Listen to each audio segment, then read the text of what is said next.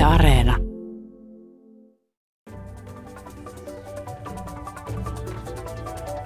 Tänään puhutaan maataloudesta, ei niinkään siitä, että miten EU säätelee maataloutta, vaan meillä on haastateltavana agroekologian professori Juha Helenius Helsingin yliopistosta ja keskustelemme hänen kanssaan siitä, että mihin suuntaan on tällä hetkellä paineita muuttaa EUn maataloutta silloin, kun puhutaan siitä, että sen pitäisi olla aiempaa ympäristöystävällisempää. Ja mihin suuntaan olisi syytä muuttaa maataloutta EU-maa Suomessa. Tämä ohjelma on Brysselin kone. Minä olen Maija Elonheimo, mutta aluksi minkälaisena agroekologian professori Juha Helenius näkee tulevaisuuden maatalouden? Kyllä omassa mielessä isona asiana on tämä kestävyyssiirtymä ja siinä sitä ekologista kestävyyttä eli luonnonvarojen kestävää käyttöä, ettei ne lopu kesken ne luonnonvarat ja sitten toisaalta ympäristöhaittojen vähentämistä, niin ne on iso osa sitä kestävää siirtymää, johon mun mielestä on paljon merkkejä, että on nyt halua ja toimintaakin jo, että ollaan menossa.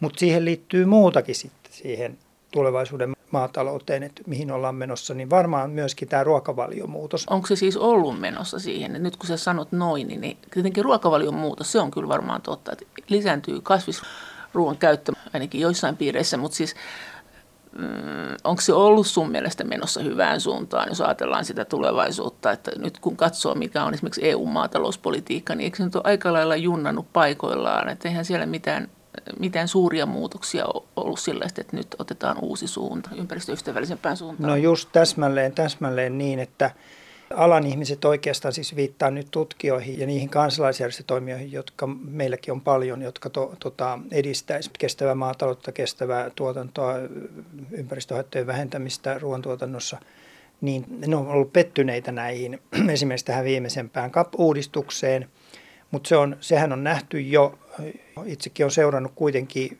ihan EU-liittymistä asti tätä maatalouspolitiikkaa tästä ympäristö- näkökulmasta, niin, niin niinhän se on aina ollut, että nämä CAPin, siis CAP viittaa siis sanoihin Common Agriculture Policy, eli yhteinen maatalouspolitiikka, niin nämä yhteisen maatalouspolitiikan ympäristö, säädökset eh, ja ne ohjelmat, mitä sitten jäsenmaat tekee ja saa, saavat tehdä niin kuin oman näköisiänsä, niin kyllä niissä sitten, kun ne on monien edunvalvonta tahojen kompromisseja, niin kyllä, kyllä niissä on aina, aina aikaisemminkin vesittynyt ne kaikkein kunnianhimoisemmat, tai sanotaan, että ei kaikkein kunnianhimoisemmat, vaan semmoiset kohtuullisenkin kunnianhimoiset tavoitteet on tahtenut vesittyä.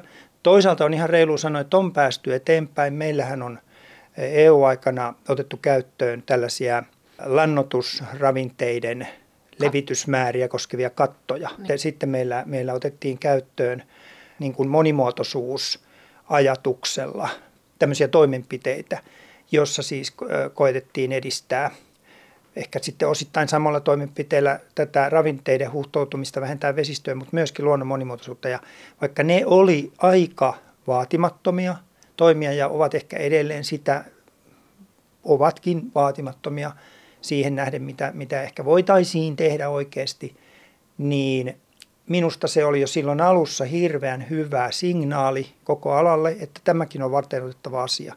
Ja sen takia mä olin siitä hyvin iloinen, että ne ympäristötoimenpiteet tuli esimerkiksi tähän maatalouden ympäristötukiohjelmaan. Nythän on lannoitepula ja puhutaan siitä, että maanviljely on aika taloudellisesti rankkaa, kun lannoitteiden hinnat on nyt noussut. Jos nämä lannoitteiden hinnat pysyvät näin kovina, niin mikä se on se ratkaisu? Kuinka paljon me voitaisiin vähentää ostolannoitteita mahdollisesti?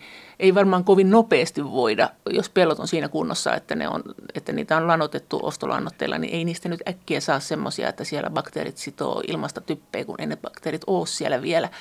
Mutta miten sä sen näet? Kuinka paljon me voitaisiin itse asiassa päästä kokonaan lannoteriippuvuudesta pois? Sehän on paitsi kysymys siitä, että sitä lanotetta ei tuu, sitä ei saada nyt, hinta on kallista, mitä saadaan, niin lanotet, se mitä tuotetaan, niin se on hyvin energiariippuvaista, että paitsi, paitsi että se energiakin kallistuu, niin kyllähän meidän pitäisi päästä pois siis fossiilisen energian käyttämisestä tarpeettomasta.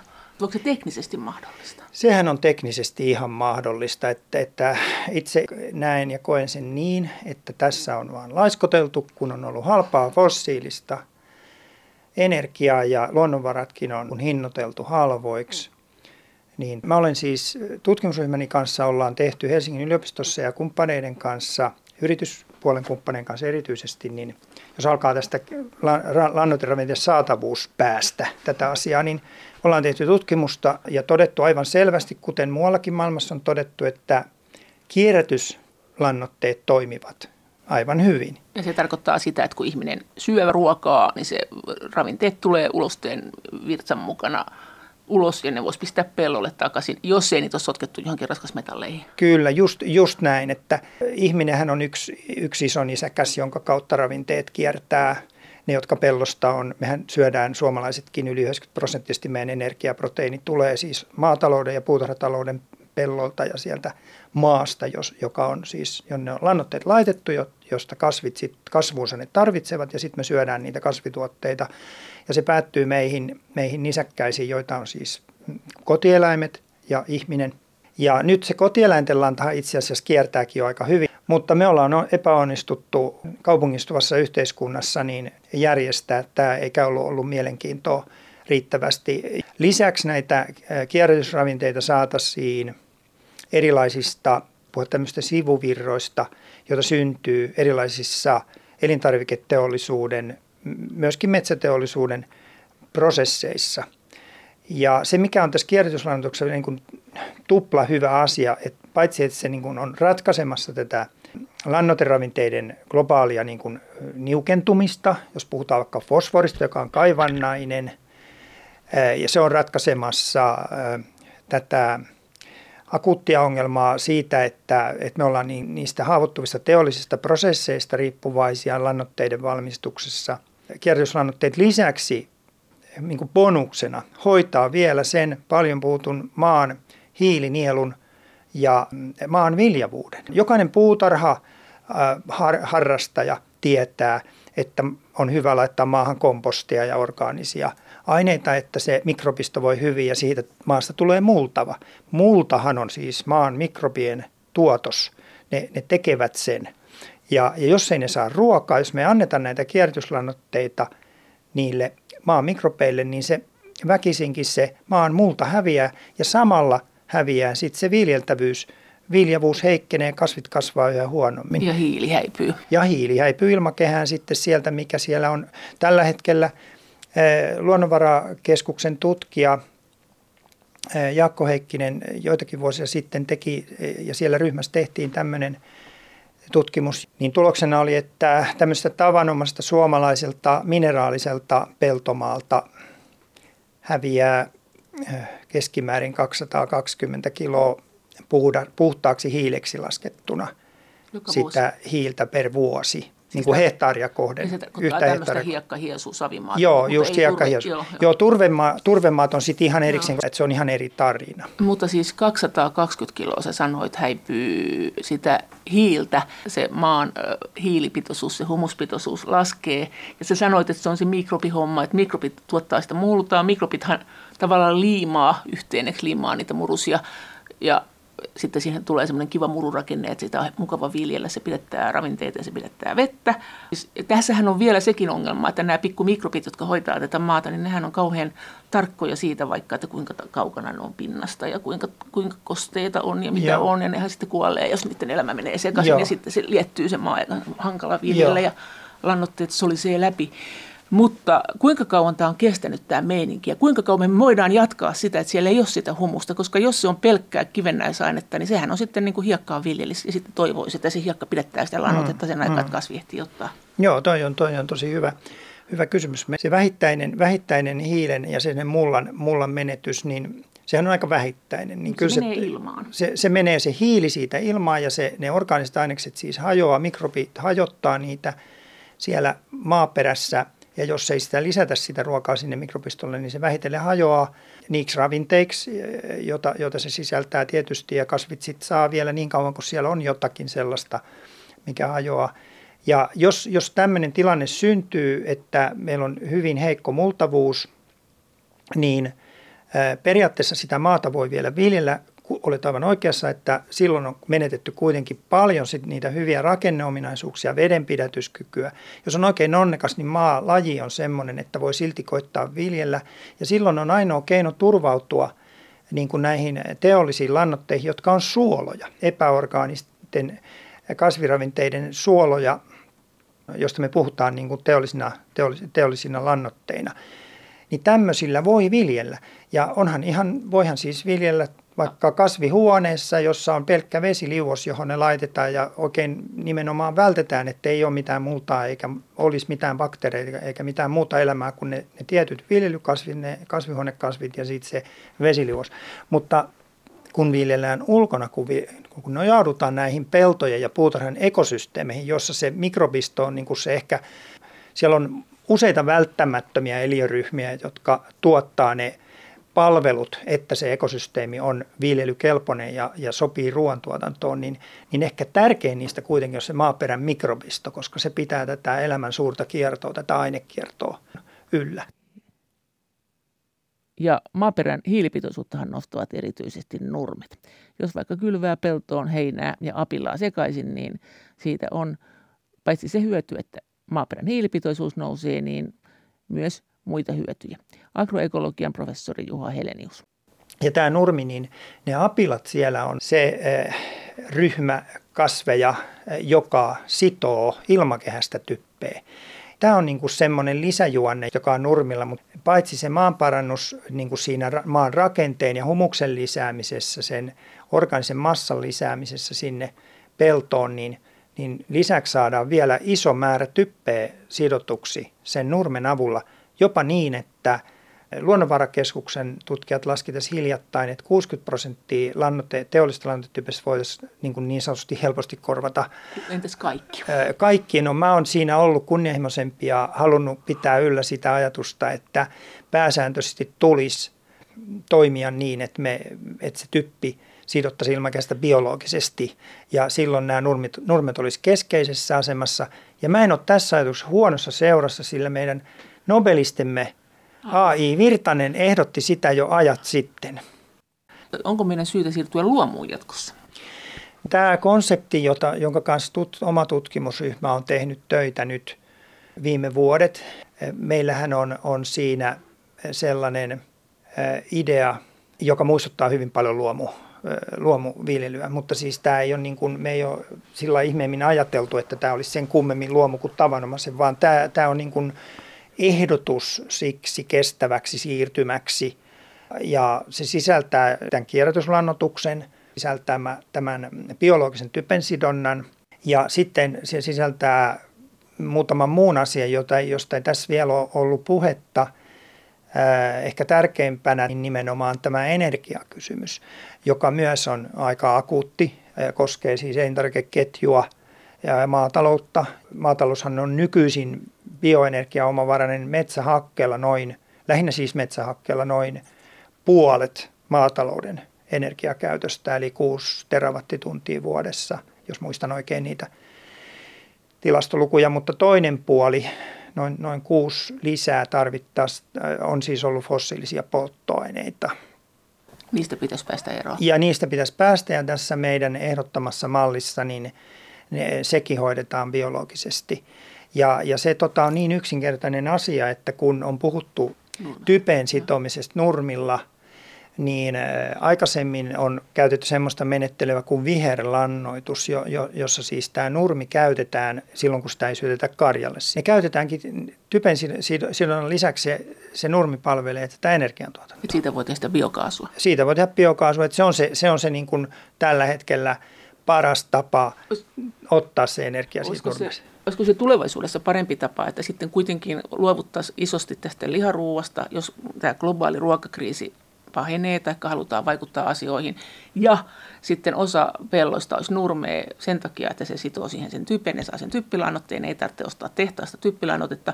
Ja ne juuret, joita ei voi ottaa sieltä siihen, mm-hmm. siihen biokaasuun, niin ne jäisi sinne sitten nostaa Joo. sitä humuspitoisuutta. Ja sitten sitä ei kynnettä, ettei ne pienet mikrobiparat mene sekaisin. Joo, just, just näin. Siis mun oma kanta tähän kotieläinkysymykseen on, että Suomi on niin globaalisti aika ideaalinen paikka erityisesti lypsykarja tuotantoa ja mun suosikki eläintuote on aina lypsykarjatalouden tuote sen kestävyyden takia. Pidän siis broileria ja sikatuotantoa selvästi vähemmän kestävinä.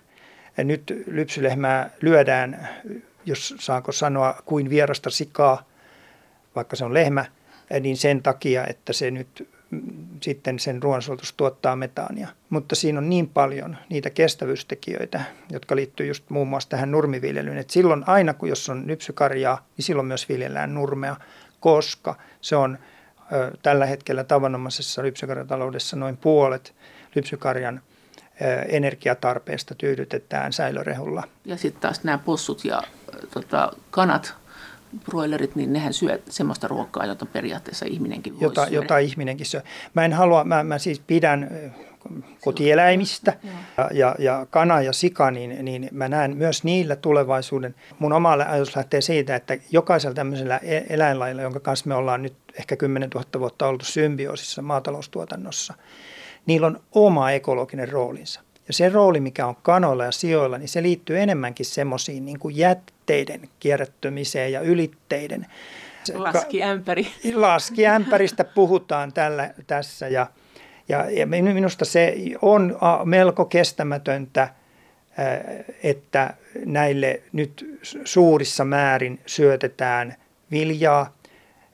Esimerkiksi Suomessa niin kotieläinten rehuksi menee viljatuotannosta noin puolet – Suomessa olisi järkevää strategisesti miettiä, mikä on täällä hyvä tuotantosuunta. Ja, ja mä toisin lehmät takaisin myös Etelä-Suomeen. Ei niin, että tehtäisiin jotain kiintiöitä ja otettaisiin ne pois sieltä pohjoisesta, jossa, jossa on luontaisesti hyvät edellytykset ollut paljon paremmat kuin siis erikoistua viljantuotantoon. Ja ottaisin Suomen elintarviket viennin strategiseksi kärjeksi. Ottaisin nimenomaan lypsykarjatalouden tuotteet, eli maitotuotteet ja, ja naudanlihatuotteet. Siinä on totta kai hintakilpailu myös, mutta mut mä ajattelen tätä niin kuin tämmöisen, myös tämmöisen globaalin luonnonvarojen käytön oikeudenmukaisuuden näkökulmasta. Yhdessä Aalto-yliopiston ruokaa ja vesitutkimusryhmän kanssa niin tarkasteltiin tätä asiaa ja – tultiin siihen tulokseen, että, että Suomihan on aivan ainutlaatuisen vesirikas, jolle niin kuin luonnostaan sopisi tällaisten vesiintensiivisten tuotteiden tuottaminen, jollaisia eläintuotteet ja, ja lypsykarjataloustuotteet on. Ja voitaisiin ajatella niin, että jos Suomi panostaa niihin näillä uusiutuvilla puhtailla vesivaroillaan, jotka ilmastonmuutoksessakaan on ennustettu vähenevän, niin silloin me niin kuin ihanteellisessa maailmassa niin kuin vähennetään sitä painetta tuottaa eläintuotteita kestämättömillä tavoilla, muun muassa sellaisissa maissa, jossa eläintuotantoon käytetään fossiilisia vesivaroja, siis sellaisia vesivaroja, jotka on sellaisissa pohjavesivarannoissa, jotka on muodostuneet joskus ehkä miljoonia vuosia sitten, jotka ei enää täydenny. Ja tällaista eläintuotantoa on paljon, joka tapahtuu joko liian kuivissa oloissa tai sitten tämmöisten fossiilisten niin kuin vesivarojen niin kuin varassa. Ja, ja tämäkin on yksi, yksi minusta todella merkittävä näkökohta, että mielelläni olen sanonut niin, että tämä vesi, meidän vesirikkaus on suurempi rikkaus kuin mikä on näiden öl, niin öljymaiden rikkaus. Mutta miten se meidän, onko se meillä kestävää? Jos me hoidetaan eläimiä, jotka juo paljon vettä niin kuin lehmät, niin onko meidän maaperä semmoinen, että se pystyy tuosta vaan putsaamaan sen takaisin sen virtsan niin, että se on taas kohta puhdasta pohjavettä. Tuleeko siinä kestävyys vastaan? Keski-Euroopassahan on ollut esimerkiksi nämä sikalat, jotka on saastuttanut pohjavedet. Joo, nyt me, me ollaan siinäkin suhteessa onnekkaita, että me, meillä ei niin pohjavedet ole samalla tavalla vaarassa. Se johtuu niiden niiden tota keski-eurooppalaisten maiden profiileista, että siellä pääsee niin kuin kuormittumaan pohjavedet. Nytkin taas mentiin alueelle, jossain yksityiskohtia tiedän, mutta tiedän, että meillä ei ole tällaista. Meillä voi kiertää se. Me, meillä se kiertää ja, ja se ei ole minusta mikään ongelma, että, että me, me niin kuin isot nisäkkäät ihmiset ja kotieläimet tuotetaan paljon virtsaa ja, ja märkää ulostetta ja, ja sitten se, se sitoo tietysti vettä, mutta että ei se sitä vettä siitä mihinkään hävitä, eikä,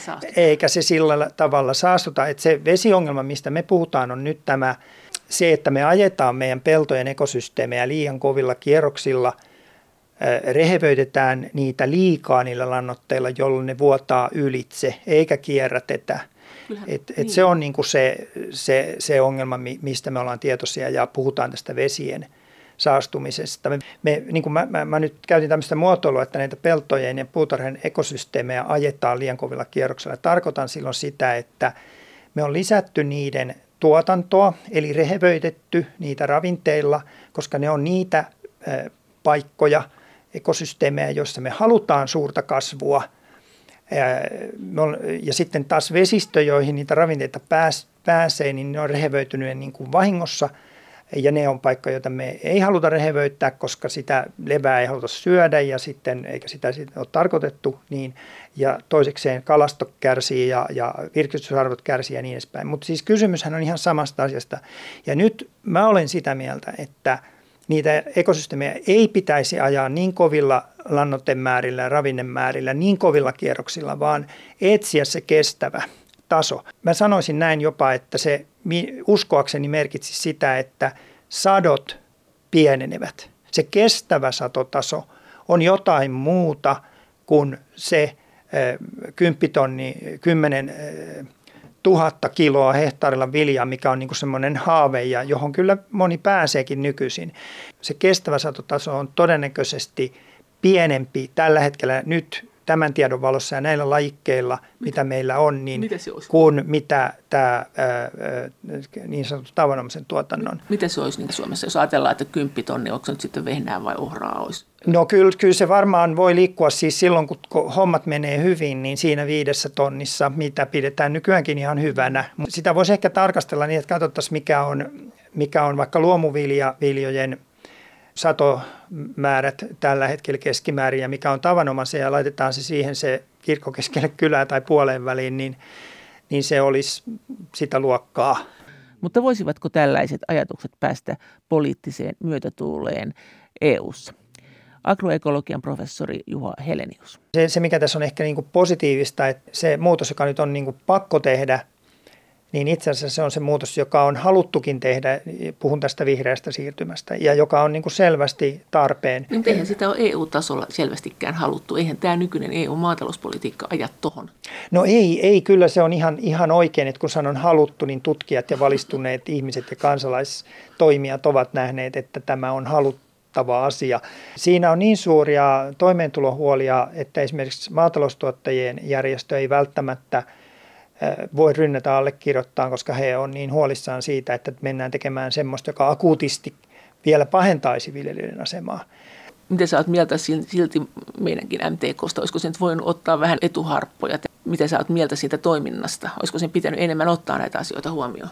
Kun ymmärtää, että edunvalvontajärjestöstä on kysymys, niin... niin Onko se kenenkään etu? Siis eihän ne vaikuta kovin onnellisilta ne maanvillet. Jotenkin on menty nyt metsään. Niin, siis en nyt ole asiantunteva, että voisin niistä kritisoida niin kuin sillä tavalla, että mikä nyt siellä voisi ehkä olla pielessä, mutta ehkä se on ihan totta, että nämä ympäristöön ja ekologisaatioon liittyvät asiat, niin vaikka ne on tiedostettu ja, ja niistä ollaan hirveän kiinnostuneita, niin ainakin ulospäin on pikemminkin paineltu jarruja – ja, ja oltu hyvin varovaisia. Ja kyllä mä uskon, että se viimekätinen syy on siinä, että on nähty, ehkä on uskottu sitä, että tämä erikoistuminen ja, ja tilakoon kasvu ja, ja, ja tämän tapaiset asiat, niin kuin seuraavan pyörän, mikä on luotu, joka, jota on ylläpidetty pitkää mielikuvaa niistä toimenpiteistä, jotka mukamassa sitten ratkaisisi ongelman, jotka muuten itse asiassa maatalousekonomisti ihan klassikkoteoksista – ovat ajat sitten osoittaneet, että, että eivät toimi siinä tarkoituksessa, että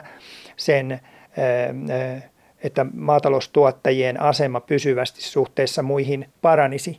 Mikä siinä, niin, on, mikä siinä on ongelma? Siinä on ongelma se, että se on oravan pyörä, että se perustuu tällaiset skaalaus, niin kuin tehokkuuden hakeminen skaalauksesta ja, siis ja teknologia suurentamalla ja sitten hakemalla näitä viimeisimpiä teknologisia innovaatioita niitä, että kaikki muut tulee perässä. Ja Suomessa se on vielä semmoista, että me, vaikka me tehtäisiin mitä, niin me ollaan jäljessä niistä isoista maista, missä voidaan mennä niin sanottuun teolliseen ja tähän niin sanottuun teho maatalouteen.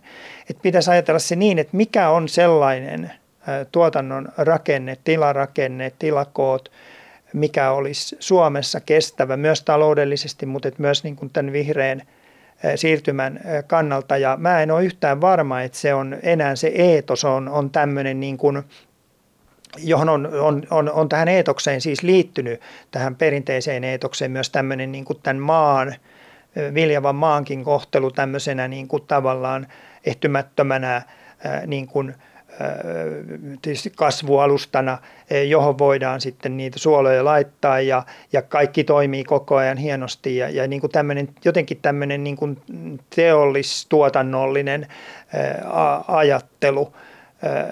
Ja, ja tota, kuitenkin tässähän on niin kuin kysymys siis ekosysteemien käyttämisestä ihmisen ruoan – tuotantoon, joka, joka itse asiassa niin kytkee meistä jokaisen päivittäin siihen ekosysteemiin, kun me nautitaan ruokaa. Et mä itse käyttänyt semmoista vertausta, että se on tavallaan semmoinen arjen sakramentti joka päivä, että me voidaan, jos me halutaan, niin kumartua sen annoksen ääreen paitsi lusikoimaan tai harkoimaan, niin myöskin miettimään, että mistä ekosysteemistä se on, mistä kaikista se on koottu ja ymmärtää, että siellä on niin kuin valtava määrä niin kuin muunlajisia toimijoita, kun, kun vaan se maataloustuottaja on ollut myös, maataloustuottaja tietysti hirveän tärkeänä ja sitten elintarviketeollisuudessa ne ihmiset, jotka on sitten valmistanut niitä. Nyt se tarkoittaa eläimiä. Mä tarkoitan mikrobeja. mikrobeja maassa ja pölyttäjiä ja kaikkea sitä eliöstöä, joiden varassa nämä ekosysteemit toimii.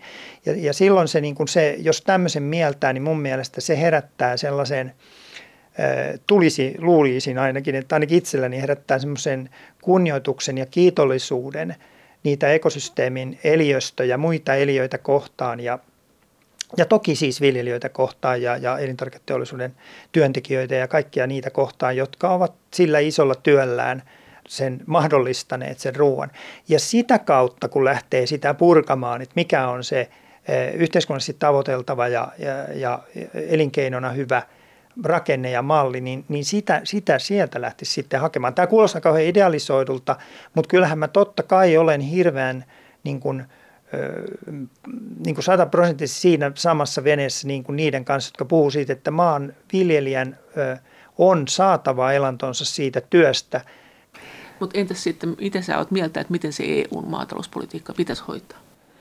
Jaha, se on kyllä aika niin, kova, sehän, iso kysymys. Että et kyllä, kyllä mun mielestä kuitenkin siinä pitäisi niin kuin ehkä lähteä niistä perus, ehkä mennä tavallaan niin kuin hetkessä putsata pöytä ja tehdä semmoinen yhteinen aivorihi, että mistä perusasioista on kysymys, että on, on ruokaturvasta kysymys, tarkastella niitä ha- suurimpia haavoittuvuuksia, mitä nykyisessä järjestelmässä on, ymmärtää se, että nykyinen järjestelmä on, on fossiilitalouden synnyttämä – Koko EU-alueella. Koko EU-alueella, koska mehän puhutaan nyt länsimästä hyvinvointivaltiosta eikä, eikä jostakin intialaisesta pienviljelijästä tai, tai keskiafrikkalaisesta pienviljelijästä, joka ei ole markkinataloudessa mukana. Mutta meillähän on niin kuin, niin kuin tämä oikeastaan koko EU-alueella. Lisäksi meillä on tietenkin vielä lisäkseni tuskaa, niin tämä ilmastonmuutos, joka kurittaa erityisen ankarasti Euroopan maista niitä Välimeren maita – ja sinne rajoittuvia, esimerkiksi Etelä-Ranskakin on todella niin kuin näkymät on huonot maatalouden harjoittamiselle sitten jatkossa siellä, jos ilmastonmuutos ja kun se nyt näyttää etenevän. Mutta että tietäen nämä ongelmat, niin silti mun mielestä olennaista olisi nyt ymmärtää se, että nyt on tehtävä muutoksia. Tämä, että Ukrainan sota niin paljon horjutti tätä – uskoa tähän, että ruoka aina tulee pöytään, että eipä huolta siitä.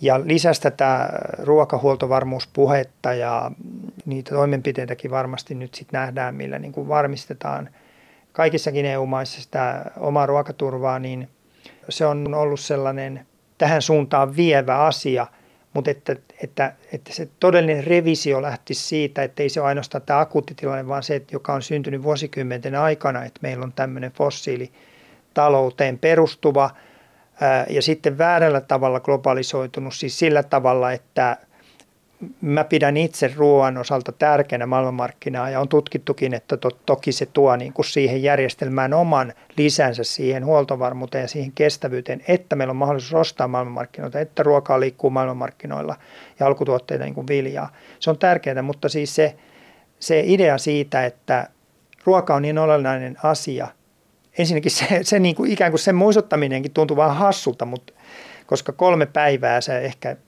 vedellä pysyt suurin piirtein hengissä tai näin, että siis, tai pysyt, pysyy hengissä vähän pidempään, mutta eihän ihmiset niin kuin alistu siihen, ettei ruokaa vaan syntyy karmeet mellakat heti. Se on niin valtavan fundamentti asia, että, että, se, että pitäisi pysähtyä niin kuin sen ääreen ja sitten miettiä, että okei, hei, meillä on tämmöinen fossiilitalouden aikana rakennettu fossiilista energiasta riippuvainen jopa lannoitteita myöten, että kun ne tuotetaan typpilannoitteekin fossiilisena maaka, fossiilista maakaasusta raaka-aineena, fossiilisella energialla pitkälti Venäjällä on tuotettu myös se teollinen prosessi.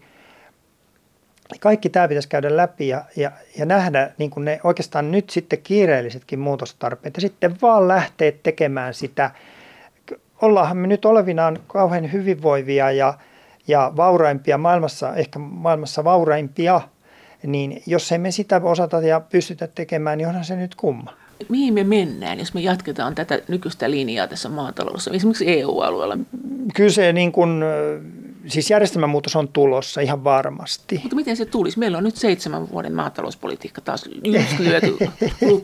Luuletko, että se voidaan esimerkiksi Ukrainan sodan, energiakriisin ja muun takia, niin se voidaan vetää poikki ja ruveta ajattelemaan toisin? Joo, kyllä, kyllä, mä, kyllä mä uskon, että kyllä se niin kuin pakon edes, mutta se, että, että kuinka nopeasti, niin ehkä ei kauhean nopeasti. Mutta että mulla on itsellä semmoinen kuitenkin vähän toivekas olo siinä suhteessa, että se toivekus syntyy siitä, että tämä on mahdollista ja että jos vertaa ilmastonmuutokseen, niin ilmastonmuutoksessa käytävään keskusteluun, niin kyllä tässäkin on semmoista siirtymäaikaa vielä olemassa, että meillä on sitä puskuria varmasti kuitenkin niin, kuin niin että ei, ei kenenkään tarvitse pelätä, että ruoka suorastaan loppuu. Koska vuotta. loppuisi, niin. Kyllähän se tietysti loppuu, jos asioita ei hoideta. Että Miten maaperä sanoo? Se ei ole niin hirveän akuutti, se ei niin kuin juuri nyt lyö silmille, vaan se on semmoinen prosessi, joka on mennyt siellä piilossa. Ja nyt on havahduttu, että okei, hei, tämä ei voi jatkua. Mutta siinä on nyt mahdollisuus mennä rauhallisin askelin niin kuin takaisin palauttaa sitä maanviljevuutta esimerkiksi, palauttaa samalla sitä hiilivarastoa ja niin kuin puhutaan hiiliviljelystä ja tällaisista asioista. Uskotko, että sitä motivaatiota on vieläkään? Eihän se nyt siltä kuulosta. Ää, kyllä vähän kuulostaa, on, on, on, on jo Joo, ihmisiä, kun jo. olet viitannut tähän EU-politiikkaan ja politiikan tekoon, niin on varmaan totta, että, että se ei tule sieltä, vaan se on tällaista... Ulkoinen paine sinne. Se on, se on vähän niin kuin sinne ja sitten tämmöiset niin kuin progressiiviset toimijat, jotka on ikään kuin kaukaa viisaat, on alkanut tekemään.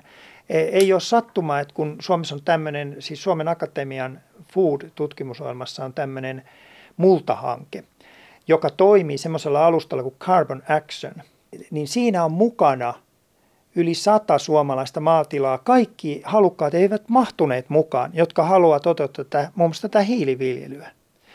Ja, ja siis niin kuin, ottavat sen asian siltä kannalta, että he tietävät, että – toteuttamalla näitä näitä toimenpiteitä mä sekä suojelen mun maaperän rakennetta ja viljavuutta, että parannan tätä viljelyn ilmastoystävällisyyttä. Se on vain yksi esimerkki, mutta meillä on mun mielestä, tai sitten mä vaan törmäilen koko ajan näihin niin kuin hirmu positiivisiin keiseihin, mutta et meillä on paljon aloitteellisia ihmisiä, vaikutusvaltaisiakin ihmisiä, jotka ajaa näitä asioita ja näkee niiden merkityksen, ja se luo minusta semmoista isoa toiveikkuutta kuitenkin. Helsingin yliopiston agroekologian professori Juha Helenius. Miten se sitten, jos ajattelet Eurooppaa, niin onko Euroopassa tämmöinen tutkijaverkosto? Ajatellaan jotakin esimerkiksi Ranskaa, joka on aika ollut tiukka näissä maatalouspolitiikka-asioissa, se ei ole antanut periksi, niin onko eri maissa tämmöistä painetta siihen, että tehtäisiin tästä ekologisempaa ihan tutkijapiireissä, poliitikkopiireissä, oletko nähnyt? No joo, no toi Ranska oli hyvä esimerkki, kun tässä oli nyt muutama vuosi sitten, niin – niin, niin minultakin kysyttiin äh, sitten Suomen lähetystö Ranskasta kysyy, kun he törmäsivät tähän agroekologia-sanaan. Ja, ja siellä oli tämmöinen äh, silloinen ilmeisesti aika paljon siis silloisen maatalousministeriön ansiosta, niin korostettiin tämmöistä agroekologiaa, eli, eli niin kuin ekologisesti kestävää viljelytapaa ja luotiin semmoista ohjelmaa sinne. Ja sieltä, ja, Ranskasta lähti myös sitten, en tiedä miten se nyt on sitten konkretisoitunut, ihan tarkasti en, en tiedä, sitä jotain hyviä signaaleja ja uutisia sieltä kyllä mun mielestä on kuulunut. Ja sitten, sitten myöskin ranskalainen aloite muistaakseni nimenomaan oli tämä neljän promillen aloite, mikä on niin, äh, idea siitä, että tietyillä viljelytavoilla voidaan, toki se nyt liittyy vain tähän ilmastonmuutoshuoleen ja maa, ehkä samalla hiukan maan rakenne, rakenteen huoliin, niin että voidaan niin kuin lisätä neljä promillea maan hiilivarastoa viljelymaiden hiilivarasto vuodessa.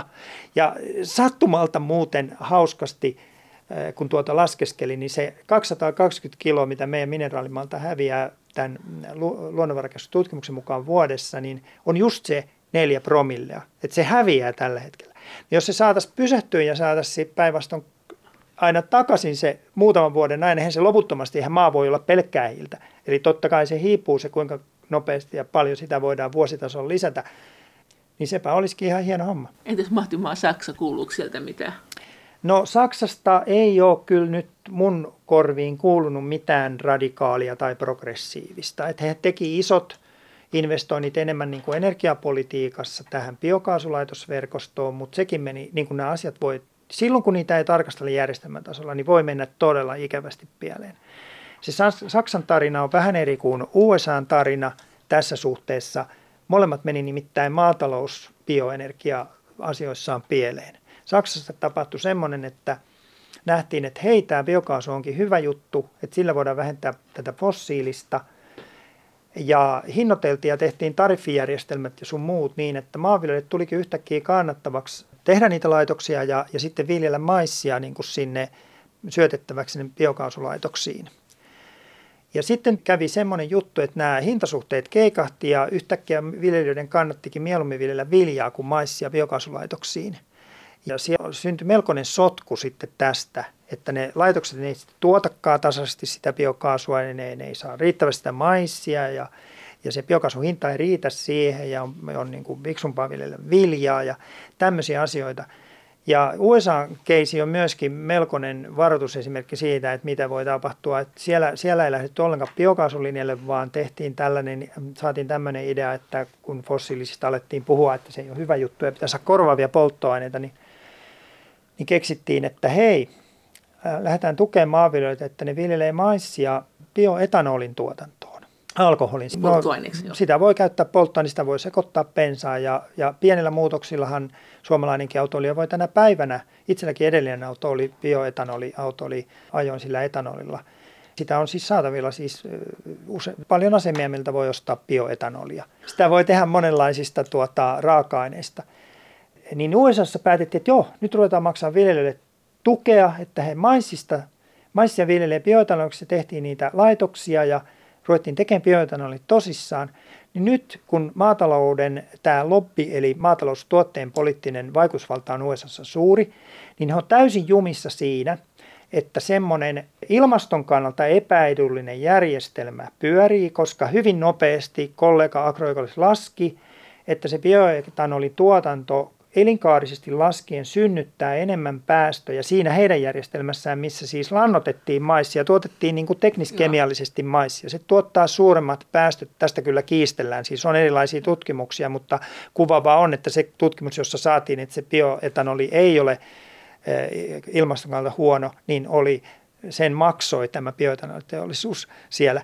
Mutta siis tästä on vähän erilaisia laskelmia, mutta pääsääntö, niistä, pääsääntöisesti ne osoittavat, että olisi edullisempaa polttaa ne fossiiliset polttoaineet, mitä menee bioetanolin tuotantoon suoraan autoissa ja käyttää ne siis suoraan energiatuotantoon, kuin käyttää vielä suurempi määrä fossiilisia polttoaineita, että saadaan se bioetanoli tuotetuksi. Tukiko valtio siellä sitä bioetanolia? Ja, ja tukee edelleen, ja ne on täysin jumissa tämän, tämän systeemin kanssa, koska viljelijät ei anna millään enää periksi siitä, kun se on heille kannattavaa.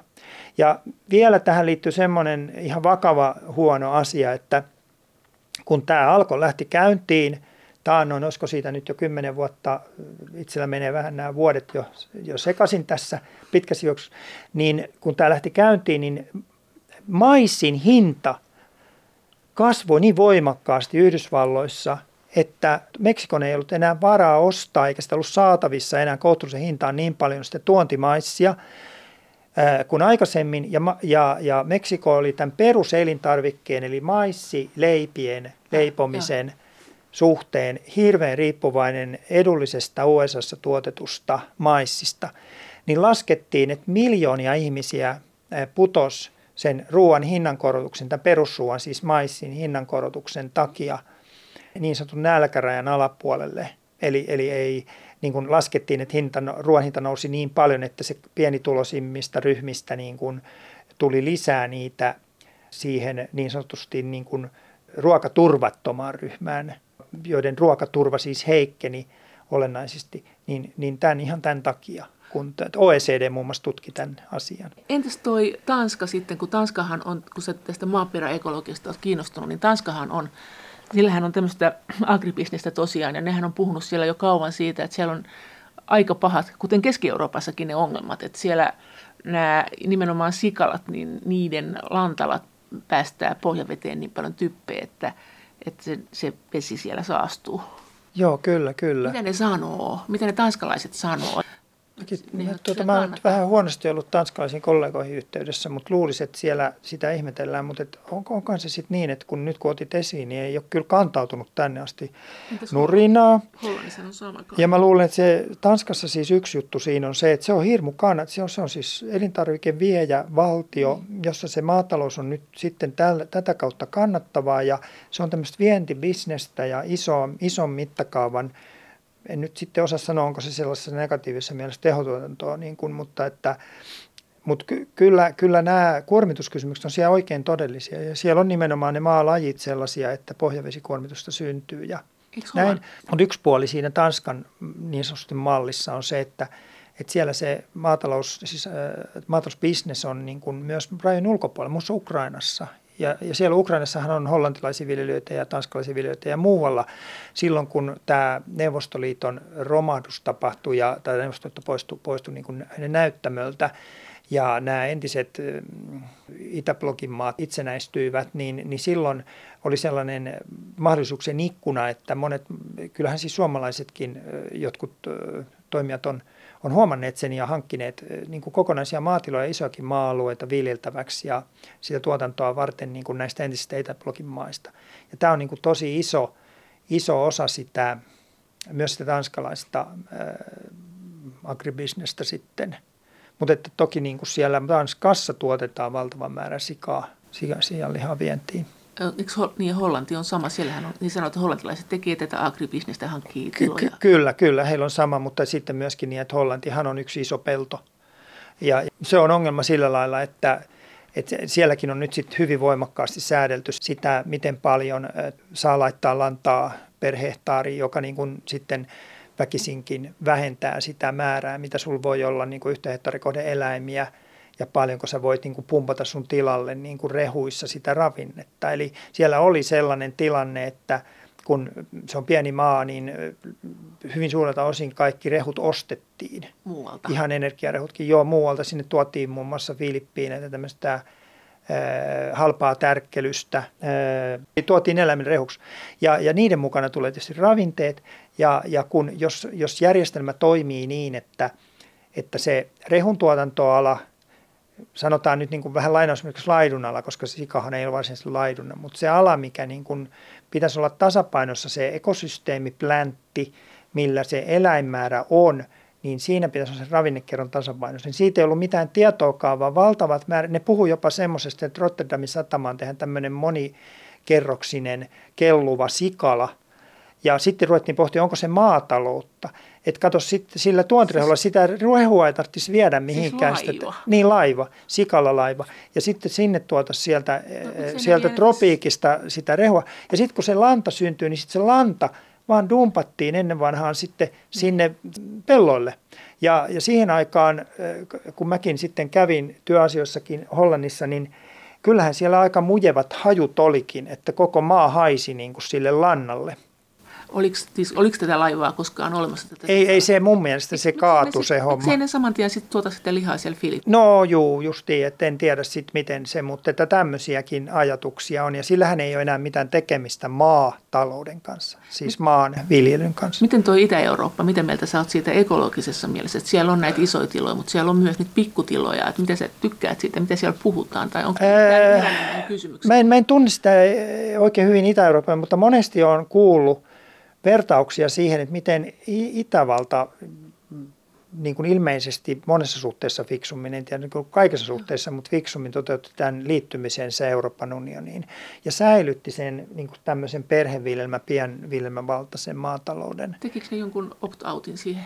Mä en itse asiassa tiedä enkä ole selvittänyt, vaan vaan kuullut use, useista suista sen vertailun ja ihmettelyn, että miten se on siellä edelleen olemassa ja voimissaan tämmöinen perhe, perheviljelmätalous kun se ei sitten Suomessa ole. No entä Ruotsi? Ruotsihan on maatalousasioissa eri mieltä kuin me, että nehän on tätä isojen tilojen agribisnisporukkaa, mutta siellähän on sitten hyvin kehittynyt tämmöinen luonnonmukaisen viljelyn oma porukkansa, tai siis ajattelunsa.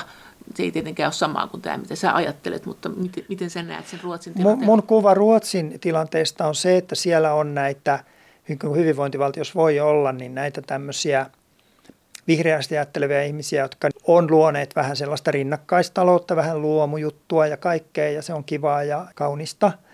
Mutta noin valtionahan siis Ruotsi on menetellyt aika hölmösti. Ne teki vähän samalla lailla niillä kävi vähän ruoka-asioiden kanssa samalla lailla kuin puolustusasioidensa kanssa, maanpuolustusasioiden kanssa sitten lopetti armeijansa, niin ne on niin kuin, ei nyt kokonaan, mutta melkein lopettaneet maataloustakin sellaisessa mielessä, että tämä nyt oli liiottelua, no. mutta että Ruotsihan on vähentänyt elintarvikeet tuotannon tasolla laskettuna omavaraisuuttaan noin puoleen.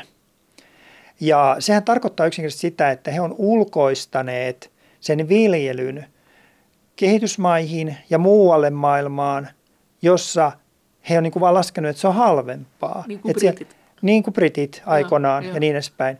Ja ylipäätänsä tämä, että mennään niin kuin toisten riisikulhoille ja ulkoistetaan maatalous ja, ja niin kuin laiminlyödään se, oman, se mahdollisuus, minkä oma maa, nyt mä oikein, siis miettikää tämän maa-sanan monimerkityksellisyyttä, että joskus on asutettu sellainen maa kuin Ruotsi, siis se, niin, ja raivattu sinne se, jätetäänkin viljelemättä, jätetään – käyttämättä siihen ruoantuotantoon, silloin se väkisinkin menee, se väestö menee niin kuin niiden muiden riisikulhoille ja maissikulhoille ja niin edespäin muualle maailmaan, olematta ollenkaan varma, että se mitenkään vahvistaisi, vaan pikemminkin hyvinkin todennäköisesti jopa heikentää monin paikoin sitten niiden ihmisten ruokaturvaa, jotka elää niissä maissa, joista se heille tuodaan, kun heillä on ne kruunut, millä he voi ostaa sen ruoan, koska he ovat varakkaampia, voi maksaa tarjota siitä suuremman hinnan.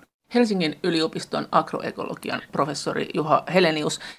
Miten sä muuten suhtaudut kasvinsuojeluaineisiin? Siis jos sä ajattelet, että jos mennään luomu 2.0 tai johonkin kehittyvään uudistuvaan maatalouteen, niin miten sä rajaisit sen? Nythän kuitenkin ne neonikotinoidit sanotaan, että ne on mehiläisiä häirinnyt ja sä puhuit just mehiläisten tärkeydestä. Joo, se on ihan näytetty. Tote itsekin olin äh, siinä työryhmässä, joka teki komission pyynnöstä tämmöisen raportin neonikotinoidista se on nyt ilmeisesti toisella kierroksella olikin. Muakin kysyttiin mukaan, mutta en nyt ehtinyt siihen, mutta että se on ihan kiistatta selvitetty asia, että se on, ja, ja se, se liittyy just, tämä neonikotoni esimerkki hyvin siihen, minkälaista mun käsitys kasvinsuoaineiksi kutsutuista biosiideistä eli myrkyistä on muodostunut, ja se on se, että ei ole ollenkaan hyvä idea – lähteä ekosysteemeihin ruiskuttamaan myrkyllisesti vaikuttavia aineita. Ei sienitauteihin, eikä hyönteisiin, eikä rikkaruohoihin. Ne vähän ne eri ero, niiden ekologiset vaikutukset on vähän erilaisia, mutta tuo hyönteismyrkyt on erityisen, niin kun, koska ne kohdistuu sitten jo eläimiin. Ja mä en ole niin huolestunut siitä jäämäkysymyksestä, koska jos nyt ajatellaan ihan puhtaasti niin kuin jokainen voi katsoa ympärille ja, ja vähän sukuansa taaksepäin ja katsoa, kuinka terveenä, kuinka vanhaksi me eletään – ja me on nyt suottu tällaista ruokaa sieltä viime sodista asti, jossa on enemmän tai vähemmän käytetty ja aikaisemmin käytetty paljon nykyistä myrkyllisempiäkin aineita. Eli, eli että se ihmisen huoli siitä terveydestä, ja se on sit se, sitä paitsi se, mikä on hyvin valvottu asia. Niitä jäämiä koko ajan seurataan ja, ja me ollaan niin kuin tavallaan minun mielestä me ollaan turvassa siinä, mutta se ekosysteemi ei ole turvassa. Eli se, niin. niin, ja siltä niin kuin yleiseltä myrkyttämiseltä, että on jopa paradoksi, kun puhutaan, että siis maatalousalalla on tämmöisiä puheenparsia, on ihan normaali sanoa, että, että nyt minun sokeriukas maassani on kirppoja, että nyt minä teen kirpparuiskutuksen. Eihän se ole mikään kirpparuiskutus sellaisessa mielessä, että vain ne kirpat saisivat sitä myrkkyä ja kuolisivat ja kaikki muu ekosysteemi toimisi ennallaan ja, ja hyvin, voisi hyvin, vaan se vedetään niin kuin ruiskulla päälle kaikkiin eliöihin, mitä siellä on, kaikki mitä siellä sattuu piipahtaa, vaikka lintuja – ja niin edespäin. Ja ne, ne ne, usein, usein ne vaikutukset ei aika hyvin ymmärretään jo, miten ne myrkyt ovat niin kuin akuutisti myrkyllisiä erilaisille eliöille. Sitä tutkitaan, sitäkin kyllä yllättävän vähäisesti kuin myyntilupamenettelyissä. Mutta tota, ennen kaikkea ne ravintoverkkovaikutukset, joita ei tutkita ollenkaan, on hyvin merkittäviä. Eli semmoiset, tarkoitan sillä sitä, että kun tapetaan yksi eläin sieltä, niin sitten tapetaan joukko muita, jotka on siitä riippuvasta. Tapetaan, rikkakasvit on hyvä esimerkki. Kun me tapetaan rikkakasvit mahdollisimman tarkoin viljapelosta, niin eipä siellä silloin elä niitä mitään muita sellaisia lajeja, jotka olisi riippuvaisia eh, niistä rikkakasveista. Peltopyy on hyvä esimerkki. Peltopyyn poikaset, tarvi, ne on erikoistunut, siis se on semmoinen viljakasvustojen lintu. Ja ne poikaset on erikoistunut syömään hyönteisiä näiltä rikkakasveiksi kutsutuilta leveälehtimiltä kasveilta, jotka kasvaa siellä viljan alla. Ja ne siellä täällä juoksentelee siellä ahkerasti, niiden täytyy saada monta tuhatta hyönteistä nokkastua niiltä kasveilta, niiltä pieniltä rikkakasvi kustumiltamme kasveilta sieltä viljapellon pohjalta – jotta ne, niillä kasvaa esimerkiksi niin kuin kunnon sulat. Ne tarvii hyönteisruokaa, kun siinä on sitä kitiiniä Kitiini, ja ne tarvii sulat. Ja, ja että ne pysyy lämpimänä, että ne, ne, ne ei ole mitään kasvinsyöjä, ne pikkupoikaset. Ne tarvii eläinpuolen tuhtia ravintoa, että ne kasvaa ja suuria määriä. Ja nyt kun me tehdään se viljapellon ruiskutus näillä nykyisillä hyvin niin kuin ihmisille turvallisiksi arvioiduilla ja ja muutenkin ne ei vaikuta muihin eliöihin myrkyllisesti, ei vaikuta peltopyhy myrkyllisesti. Jos se poikainen saa niskansa, niin se ei kuole siihen. Mutta se kuolee nälkää, koska ne rikkakasvit kuolee. Ja silloin niillä rikkakasveilla ei ole niitä hyönteisiä, kun ei siellä ole niitä rikkakasveja. Ja silloin sillä peltopimukasella on ruokaa. Onpa surullista. Joo. Ja tämmöisiä, ei, näitä ei yleensä ollenkaan ajatella tämmöisiä, kun tehdään vaikkapa myyntilupa tarkastelua. Mut Sä, ja, sä hoitaisit tämän homman sitten niin kuin siten, että se vuoroviljelyllä ja moni, monikasviviljelyllä, mitä sä teet sitten, kun ne kirpat ilmestyy sinne sokerijuurikasville? No, tämä, on just tämä on just hyvä juttu, että musta tässäkin pitäisi, mä olisin hirveän iloinen, jos me niin kuin yhteiskuntana voitaisiin pysähtyä miettimään sitä myös tästä ihmisen niin kuin tästä adaptiivisesta puolesta lähtien, eli siihen, että mikä riittää, että riittää, halutaanko me kunnioittaa niitä muita eliöitä niissä – peltoekosysteemeissä yhtä lailla kuin metsäekosysteemeissä ja vesiekosysteemeissä niin paljon, että me ei niin kuin lähdetä tekemään tuommoisia asioita, että hyväksytään sitten, että okei, tulee sadonmenetyksiä useammin ja muutetaan sitä järjestelmää niin, että se viljelijän ei tarvi yksin kantaa sitä kustannusta niin, että se jakautuu ihan satunnaisesti, että yhdellä tilalla menee koko sokerijuurikas sato ja viljelijältä, joka on sokerijuurikkaviljelijä vaikka, niin menee se kokonaan se tulo ja toinen viljelijä jossakin toisella paikalla, missä niitä nyt sattumuisin ei esiintynytkään siinä vuonna niitä kirppoja tai muita tuholaisia, niin niin hän saa hyvän sadon ja pystyykin jatkaa elinkeinoon. Mutta... Et se ei voi, sitten täytyisi olla joku tämmöinen vakuutus tai joku muu järjestelmä, mutta kyllä mun mielestä päätrendi ja tendenssi täytyisi olla se, että – että me päästään eroon näiden ekosysteemien myrkkykäsittelyistä. Myös rikkaruohot ja no, myös ky- ky- Kyllä, kyllä. Ja silloin voidaan ottaa oppia luomusta, jossa ne on kokonaan kielletty nämä aineet. Ja nyt mä myöskin olen ihmetellyt sitä asiaa, että on puhuttu esimerkiksi siitä, että Suomessa ei voi viljellä öljykasveja, siis rypsiä, jota tarvittaisiin siis ruokaöljyksi ja sitten siitä saadaan vielä hyvä puristerehu eläimille siitä, siitä kun se siemen on öljy puristettu, se on hyvin proteiinipitoinen. Niin että ei voida nyt viljellä ja se on todellisuudessa tod- ihan oikeastikin romahtanut se ala ja sanottiin, että oltiin niin riippuvaisia näistä neonikotinoidimyrkyistä, jotka siis Kiellettiin, todistettavasti jo. tappaa pölyttäjiä ja muita ja jopa lintuja. Se on niin kuin, ravintoverkkovaikutusten kautta. Ei tapa lintuja suoraan. Se voi, lintu voi kylpeä siinä neonikotinoidissa, se ei sitä tapa, mutta kun se vie siltä ne resurssit, niin, niin tä, tämmöisiä peltolintujen populaatioiden vähentymisiä, siis yksilötiheisten vähentymisiä on mitattu ja julkaistu parhaassa alan sarjossa, että se on ihan selvä vaikutus. Niin, että kun meillä puhutaan, että öljykasveja ei sitten voi viljellä, niin miksi ne luomuviljelijät, miksi meillä saa kylmäpuristettua luomurypsiöljyä esimerkiksi kaupasta ostaa kotimaista? Siis miten ne on voinut onnistua siinä, jos ei se ole mahdollista?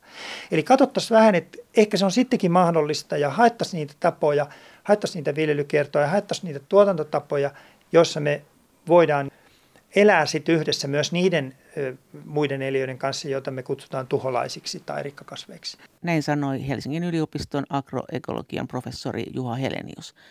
Kiitos teille kommenteista ja viesteistä. Kaikki kommentit ja viestit ovat hyvin tervetulleita. Niitä voi lähettää edelleen sähköpostiin osoitteeseen maija.elonheimo.yle.fi. Ja sen lisäksi me voimme keskustella yhdessä näistä asioista Twitterissä aihetunnisteella Brysselin kone.